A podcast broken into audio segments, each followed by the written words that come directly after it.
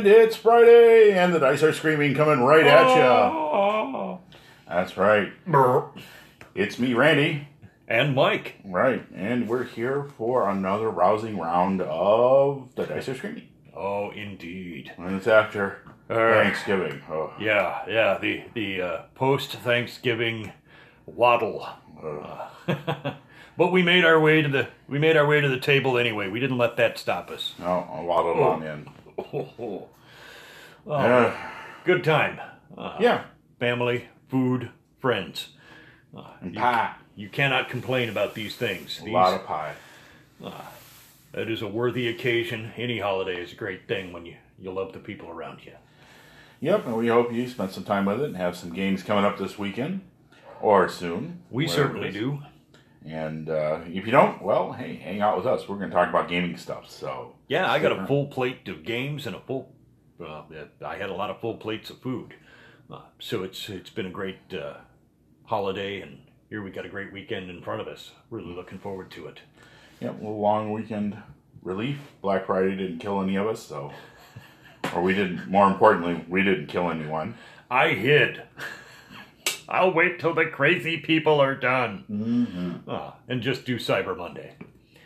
Yeah. So, yeah, take advantage of those specials, get some game and loot.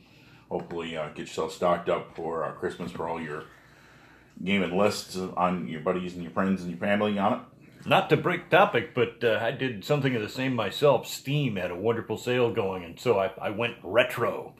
Uh, got my hands on Steam's version of Neverwinter Nights, which I must say runs much smoother than the original. Oh, yeah. all the bugs worked out, the billions of bugs. Oh my God, they must have sprayed because they're, Yeah. they're the bugs are now few and far between. Reminds me of launch day for World of Warcraft. Anyway, Oh, on to other things. We Yes. have some call ins from Colin Green from Spike Pit. If you're not listening to Spike Pit, well, you should. But uh, Colin is going to take us back to the Dwarves podcast we did recently. yes. So we're going to turn it over to Colin. Take it away. We'll be back after the break. Hi guys, Colin Spike Pit. Really enjoyed your episode on dwarves. However, the subject of axes, I'd like to elaborate on a little bit. I've thought about the link with axes and dwarfs quite often, and um, whilst they are a, a no messing melee weapon, I also think of them as a very useful utility tool you can do a lot of stuff with an axe, and obviously, there's a huge variety of different types. I don't think they're super well represented in traditional role playing. Um, their emphasis on being a weapon is mm, not super accurate historically, I don't think. It's uh, chiefly a craftsman's tool, or woodsman's tool, or frontiersman for that matter and your life often depends on it. Look to your axe for building shelters, gathering and building fires, keeping yourself warm, cooking. Basically, for kind of um, processing wood in all its various forms. More famously, Vikings would use their axes not just for battle. Primarily, they they were shipbuilding tools, and then I think I'm right in saying the axe, the battle axe, developed from that. Uh, so a super useful tool. Uh, If you're going dungeoneering, don't be trying to chop down doors with a sword because that's not going to happen. But an axe could easily be an effective tool. And then, you know, this throwing axe, you don't need to have a throwing axe to throw it. I've thrown working axes, so double bitted felling axes can be thrown, and it's a it's a thing in Sweden. So there you go. That's my bit on axes. Um, love them or hate them, you need them. All right. Thank you for that, Colin. And great points, by the way, because I just really, as I was listening, I thought that is a note that I wish I had struck during the actual session. That uh, the link between dwarves and industriousness, the the weapons that they are often uh, that often accompany images of dwarves are all things that are not merely weapons but also tools of industry. Yep, the axe the hammer, and the crossbow are all symbols of the dwarves' industriousness and commitment to engineering, to building, and of course to warfare, which they lend equally well to all sorts of those. Yeah, it doesn't matter what it is. Dwarves get things done. That's right. So it's important to know that, well, yes, the axe is a brute force weapon, and it's very useful for cutting down doors and chopping down wood. It's also good at chopping down goblins and your foes. and that's all we really wanted to make about that. But it is also a commitment weapon. Yeah, it makes makes me want to do a whole session about like a, you know, specific branch of weapons sometime. Oh, you know? yeah, that's something to consider. Yeah. So uh, we got some topics tonight, and uh, I guess you've been in stitches waiting for that since we've been rambling on about Thanksgiving and axes and all kinds of beardy people. Well, yeah, but like right after a holiday, I mean, song is festive. You know, we, we could do an episode about bards because, you know, Yeah, yeah, there's a lot of songs and festivities, but uh, I think what we need to do is cast our sights on something a little bit bigger. Ah, Yeah. okay. Yeah, but you know what? You're on to something though, because there is a lot to go on on that thought of festiveness. And uh, in the spirit of festivity, we can also talk about one of the things that we celebrate in gaming, which is the diversity of gaming uh, genres and also the types of gaming that is done. And one of those that often gets overlooked is the espionage, modern espionage to be more succinct. Ah, okay. Well, no bards in that, but uh, hey, there's certainly a goodly bit of acting. Oh yes, and that you can take something from that. Also, a good style of fashion. Oh, hey, it, you would that I could rock a tuxedo the way I used to. Oh yeah, and uh, you know also a little bit of intrigue and deception. Now, now I'm on comfortable ground. Okay, but- so we'll talk about the modern espionage as a gaming genre.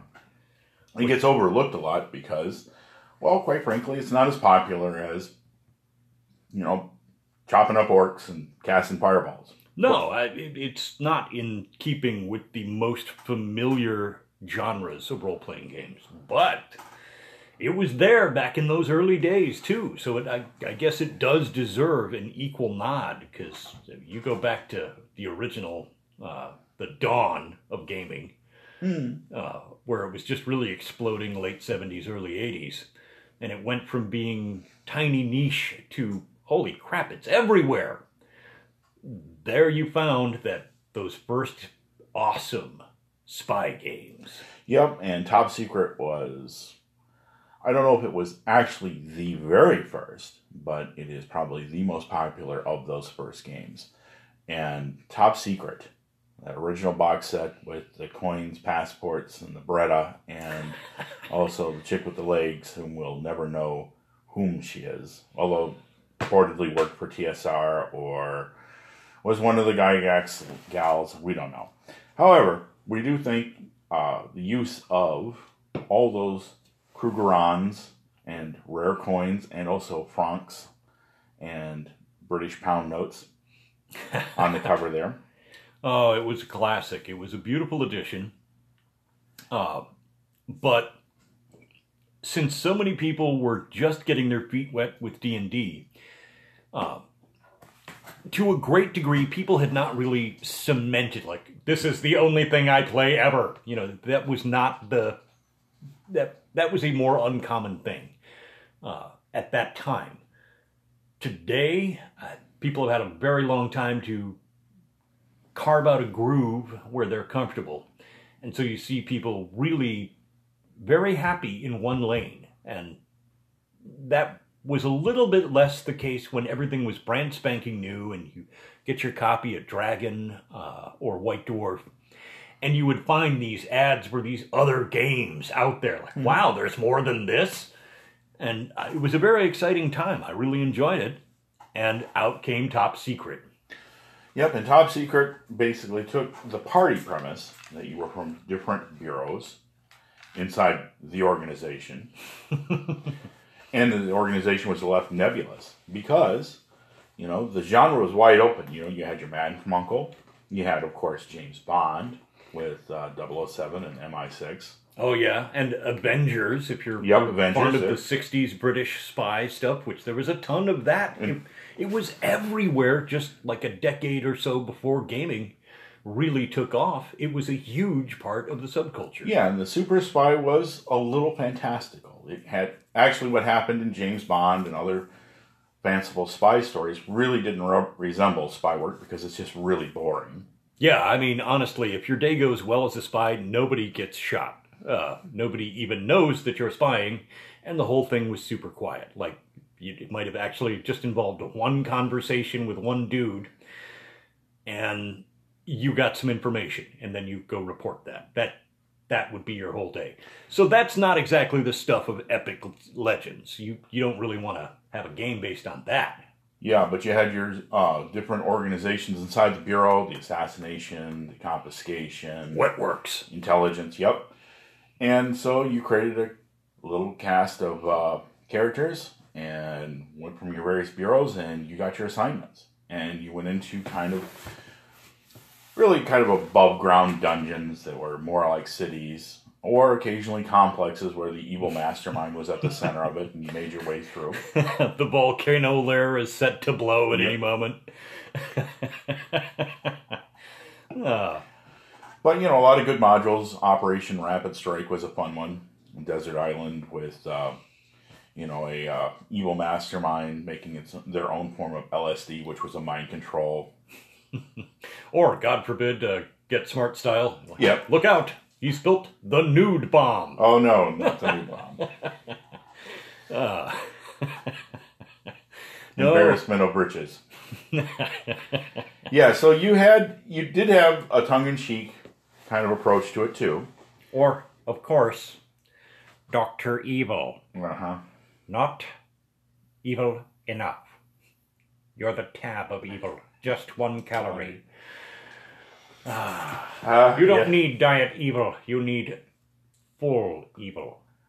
Yeah, and those uh, little marks of the genre, those little watermarks there, were always present in humor, like in Austin Powers, as we're homaging right now, but less so back in the day. But still, there was a hint of humor in everything. Oh yeah, there was a little tongue in cheek even in the beloved James Bond series, and it became more obvious, less tongue in cheek and more in your face uh, as time moved on. And yeah, some of us cringe at the late '70s, early '80s Bond films that were so over the top that they were not especially spy-like, but more like a work of science fiction. But worth mentioning, as silly as they may be, they translate to role playing way better. oh yeah. Because But you, you always ended up with an exotic locale, a hidden base, or going into a strange new environment, like, you know, most parts of Europe for some uh, Midwestern kids, you know. Yeah, true. Yeah. Liechtenstein sounds pretty remote and far away when you're living in the wilds of southwest lower Michigan. Or better still, Belgium. Yeah. Because who doesn't want to just say Belgium? right.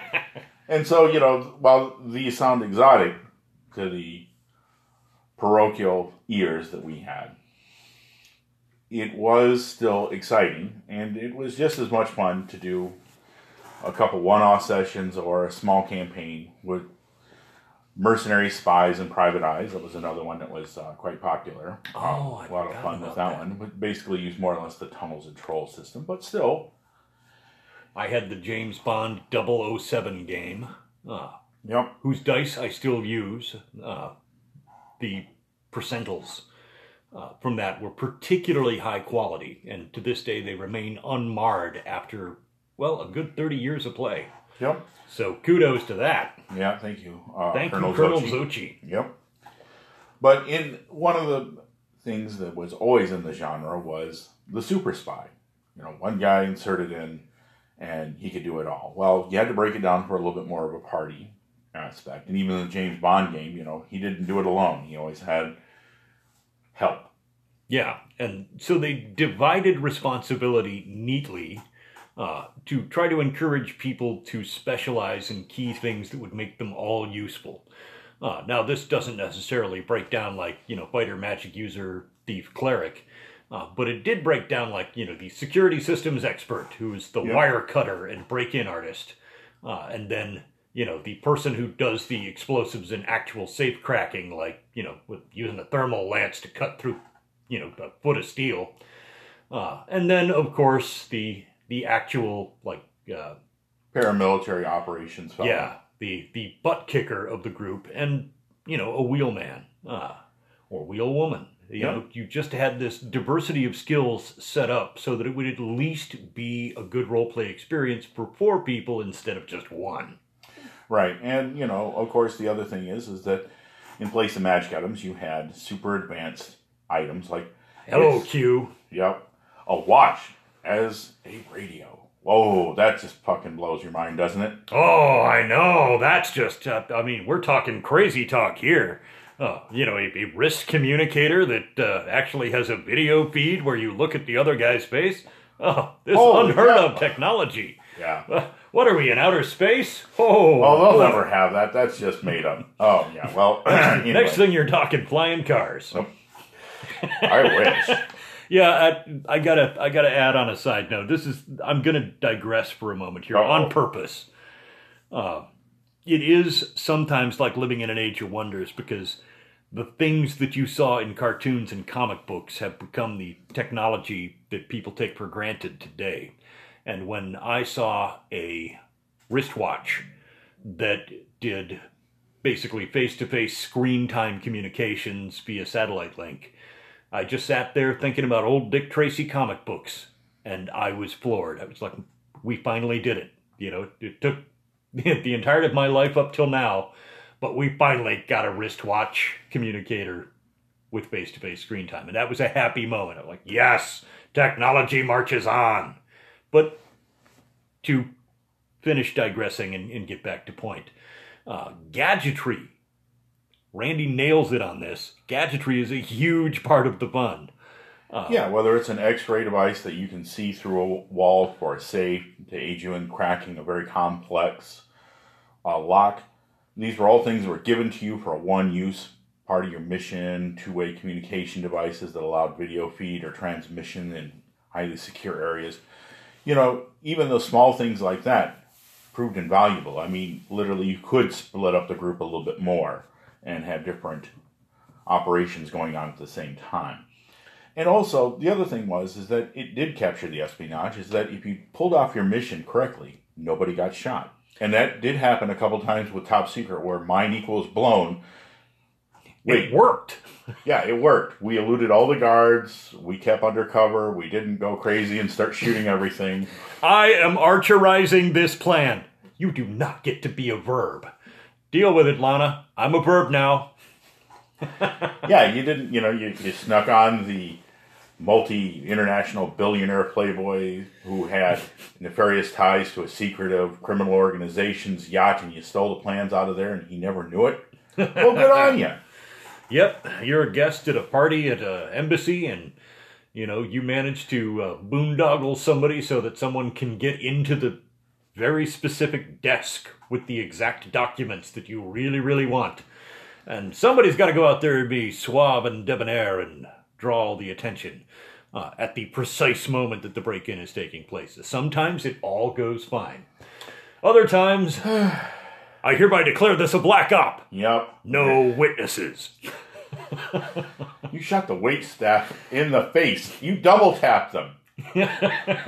I wanted to be thorough. I what you know, it's, it's good spycraft. Yeah, well, when you do say black ops, it does mean black ops. and you know, more is to the point that it had a different tension to it. Like The Mike, ten- they, they didn't mean let work wet work in the literal sense. Uh, you didn't actually have to wade through rivers of blood. Like, then I seriously misunderstood the concept. So you missed that briefing, didn't you? I miss all the briefings. Really out for coffee and donuts. Well, that's My process is more holistic. And yeah, it was heightened by the Cold War, but the tension that uh, was going on was not only framed by some of the real world politics, but also by the fanciful imaginations of criminal, sinister organizations above you all, like Hydra or Spectre. Yeah. These are classic examples uh, that they're all drawn from the same pool, right out of. You'll see a lot of that in cartoons that came out of that late 70s, early 80s time period. And they're homaging the stuff that came out of movies and books from mm-hmm. about a decade before that. Yeah, it was popular culture, and it was a.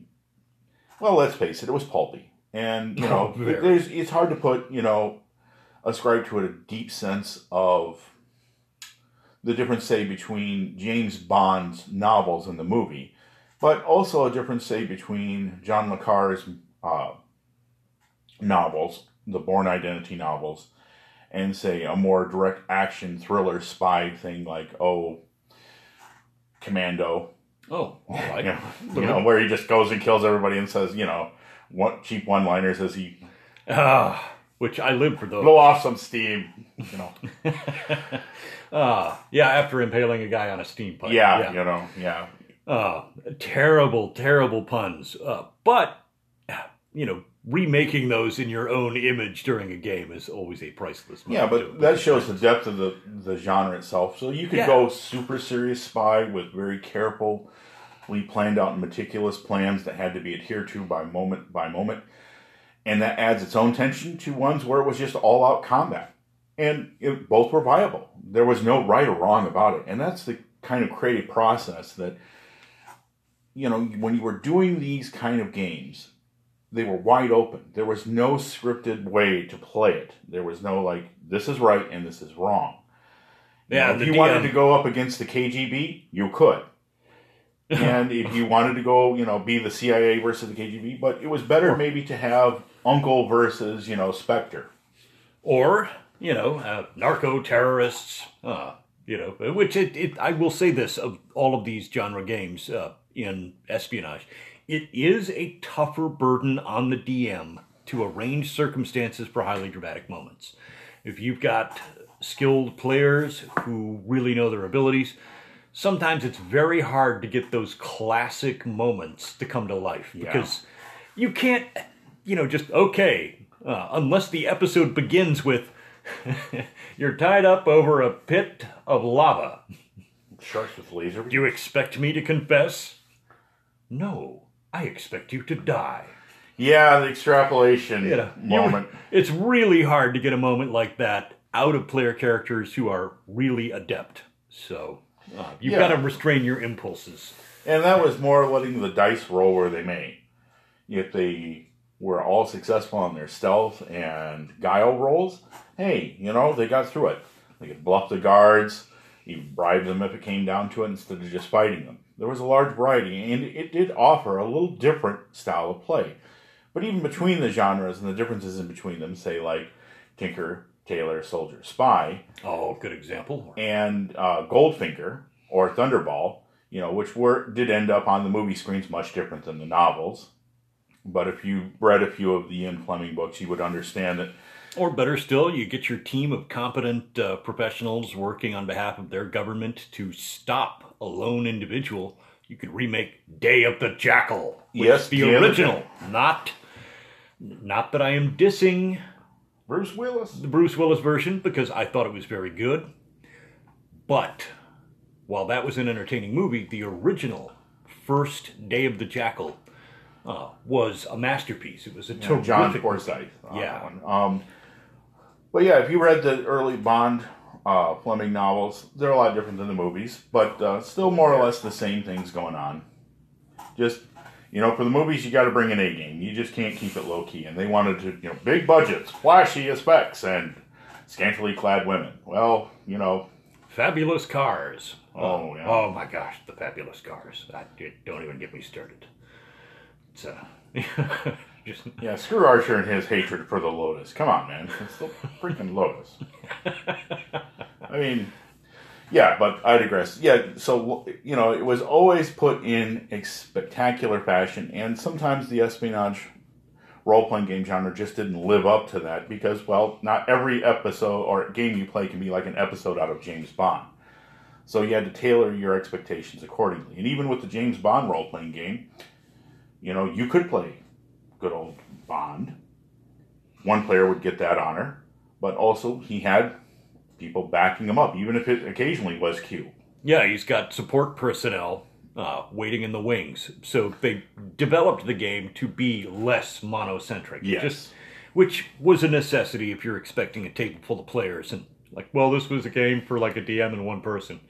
That didn't really work. So they, they did a bang up job, I think. I really think they did this terrific job of micro specializing uh, talents. Not not Yeah. every person had every single pool of talent.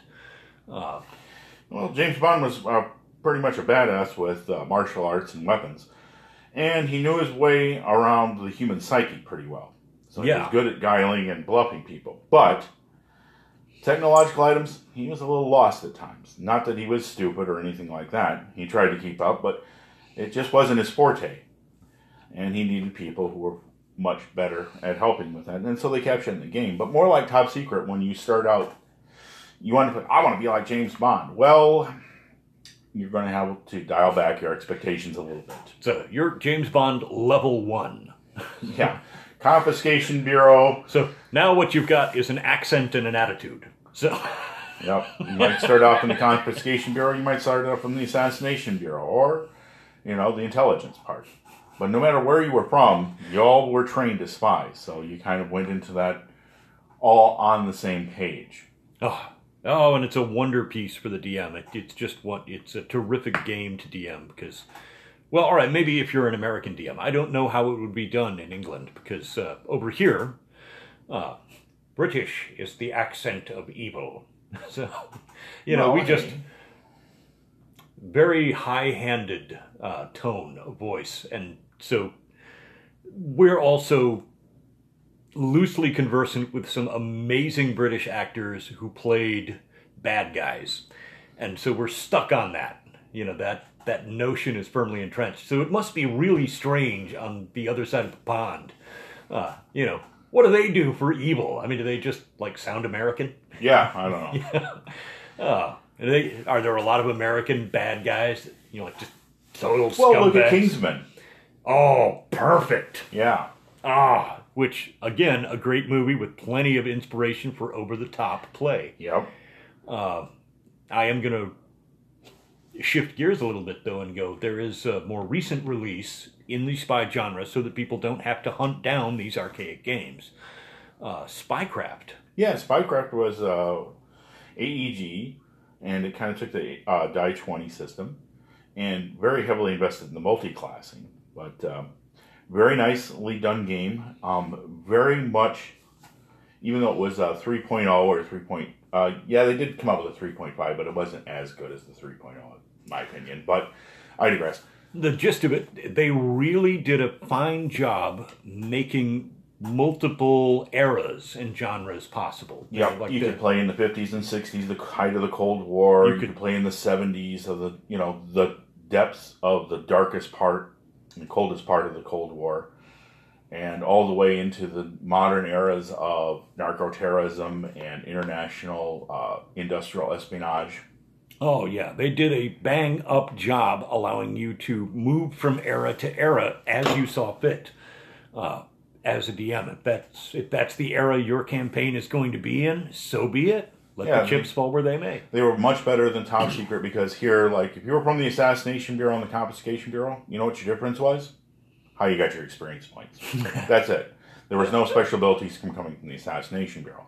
No, Now in this one, you know, you had classes where you had a soldier, and you could specialize into a sniper or a marksman sort of person, and you know, to a, you know, a full a complement commando, to a wheelman, to a fixer, to the face. yeah, You know, they were all viable classes, and every you know you could mix min max and mix mix and match as well as min max, I should say, to your heart's content to make the perfect character you wanted to play in a spy genre. Not to mention, they followed through on the original concept of dividing the labor Yeah, in such a way that a party mentality can still be adapted into this genre. So they were staying true to the roots of early uh, espionage RPGs because it's no fun when you're just, you know, one person is the star. Uh-huh. And I, I know that that's not true for every player. Oh, you know, there are players out there who are just really dependent on the big fix and being at the front and center. But party dynamic has to be thought of by DMs. You know, how do other people enjoy the game? How do they how do they participate? And that's something for eh, really every DM has to weigh that. So having a game that lends itself well to a cooperative effort is a huge perk. And you know, as we've talked about the style of play, we're going to spend a little time talking about how to DM it. And we'll say DM, but we'll uh, actually mean game master. And the instructions to a game master for, say, an espionage game It's still DM. You're the danger master. oh, the danger master. You're right. Just I've invented that on the spot. I, where's my copyright team? Holy Run crap! go get it. Um, but it's pretty much still similar. Yes, designing a map is one is still fine and dandy. You're going to need that for hideouts and exotic locales and specific areas of a mission, and you're still going to need some traps because where would the espionage genre be without its dangerous traps from electrified floors to Oh, pits classic. filled with sharks with laser beams Well, instead of some ill-tempered barracuda. angry sea bass. Yes, angry sea bass. yeah, they cut in the budget here. It's just barracudas. It's not sharks. Oh, But barracudas leave a painful bite. You know. Ah. I hear skin divers in Florida fear more than some of the sharks out there. really? Yes, So, I mean, could we at least put lasers on the barracuda? you might, Okay. but that might be bite into too much of the evil budget. But yeah, so you had to design traps, and you had to have opposition. And traps mean something different in this. So, adjudication wise, uh, for a DM doing this, instead of uh, the traditional, you know, familiar pit traps and spikes and darts popping out and stuff like that, now you go with there are rotating shifts of guards, each of whom is carrying a freaking Uzi, and you set off one motion sensor without having neutralized it first, and several of these guys are going to be after you like bloodhounds. yep, and you're going to be having to run a lot of rounds of combat. Now, here comes the delicate balance. Uh, as a DM, although I hate to give this completely away, you really should uh, don't be the perfect engineer. Okay, don't don't eliminate the exhaust port from the Death Star design. Okay, there's got to be a way for the player characters to accomplish their goal, and you can make it hard to find and difficult to reach. But there should be something there built specifically by you for the purposes of their getting in. getting Sometimes they have to learn it through intelligence gathering, perhaps a little bit of guile or bribery. Yeah, like uh, you know, the top floor of the office complex is where uh, the information is hidden on a secure hard drive uh, with no link to the internet. You know, there is no hard line to this one. Yep. So you got to get somebody in there. So you compromise a staff member. You know, just dirty pool galore. Yep. Uh, looks like Bob from the IT department has been uh, gambling a lot lately. Yep. Trap. Oh, Also, the honey trap. But Oh, another yes. good one that comes out of this genre that rarely gets played in others is the vehicle chase, rather than just the foot chase. You know, yeah, you can have foot chases through dungeons or towns and Dungeons and Dragons, but In You know- my heart right now, Steve McQueen is tearing through the streets of San Francisco in Bullitt. right, But car chase. yeah, the car chase, motorboats, even you know aircraft, All right. helicopters, and other things, and then salt it with exotic locales, islands. Um, are always a good one, but also All expense paid trip to Aruba. Oh, and people will be trying to kill you. oh. There's an upside and a downside to everything in this biz. Yep, even a remote Antarctic base, or if you get real fanciful, a moon base. Oh, yes. I can live out my fantasies as a space shuttle door gunner in the Marine Corps. Oh, man. 0812, space shuttle door gunner. Yeah, totally signing my name on that one. No, I uh I look back on these games with great affection. Uh, it was another one that I, I look back and they made for much different sessions than traditional dungeoneering. And DMing was even more challenging. It, it just it brought you to a different place mentally. You had to draw from different sources. Uh, you can only read Lord of the Rings and plug so much of that into uh, very specific types of role playing. You Yeah. had to go further afield to get ideas for this. Yeah, so it did encourage our reading. It widened a little bit of our vocabulary, as well as you know, you had to look over some technical manuals. You know, guns and ammos. You know, was at the library. Oh yeah, and there's plenty of film noir out there uh, Yep. with shady contacts. Peter Lorre, come with me, Mister Spade. Yeah, there you go. Now you're hitting the, the notes. Yeah, I spent a lot of time in the library video back in the early 80s going through and finding spy films. And even though we didn't play a whole lot of Top Secret, it was more like a one off thing where not everybody could get together. We still played it. And, you know, being prepared for those times meant watching some different movies. And as we just talked about John Forsythe's book, The Day of the Jackal, that was uh, rung to the screen. That was a heck of a film to watch. It was a little slow at first and sometimes a little long in the tooth, but man, did the tension build. Yeah, it was done with no musical score, uh, yeah, to speak of. No, Yeah. no relevant musical scoring. Many of the scenes were like done in almost a- total silence. You know, just it's a mono focus on a person singularly devoted to moving towards their goal, and that is the assassin. Mhm. Uh, and then it would break off to the team uh, becoming aware that something is afoot and slowly trying to close the net uh, without creating mass And also panic. getting a feel for the man who was responsible Yeah. for this. you know methodical you know measure getting the measure of them so that you can figure out what they're going to do next It was a fascinating uh, movie to watch, and then later the book. But hey, you know what? Uh, grab a co- grab a copy if you can. I don't know if it's on Netflix, but I do know that uh, I've been able to find it on um, Turner Classic Movies as well as um, on some of the uh, play on demand features on Comcast. So I don't know if that's available everywhere, but But I brought up Spycraft because for those of you out there who really, you know, can't shill out uh, a pile for an old top secret or James Bond 007 game, uh, Spycraft is out there and it is somewhat more reasonably priced. yeah, I think Mercenaries, Spies, and Private Eyes is still Oh, uh, published by Flying Buffalo. Still in Blade uh, Publishing, yeah. Oh, I think they still offer that.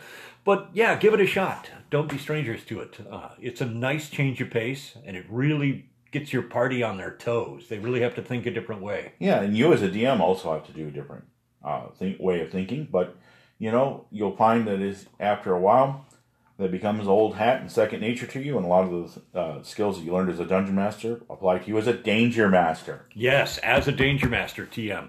Uh, I'm going to put them. Uh, and it's always great to have your uh, villain concept ironed out in advance. and his henchmen, and also a bunch of mindless minions. Oh yeah, I mean there's like numberless minions, but uh, to have at least one interesting hench person Yep. that is, you know, Yeah. Oddjob. I mean, come on, seriously. or uh, Jaws, uh huh. the, the guy with the metal teeth.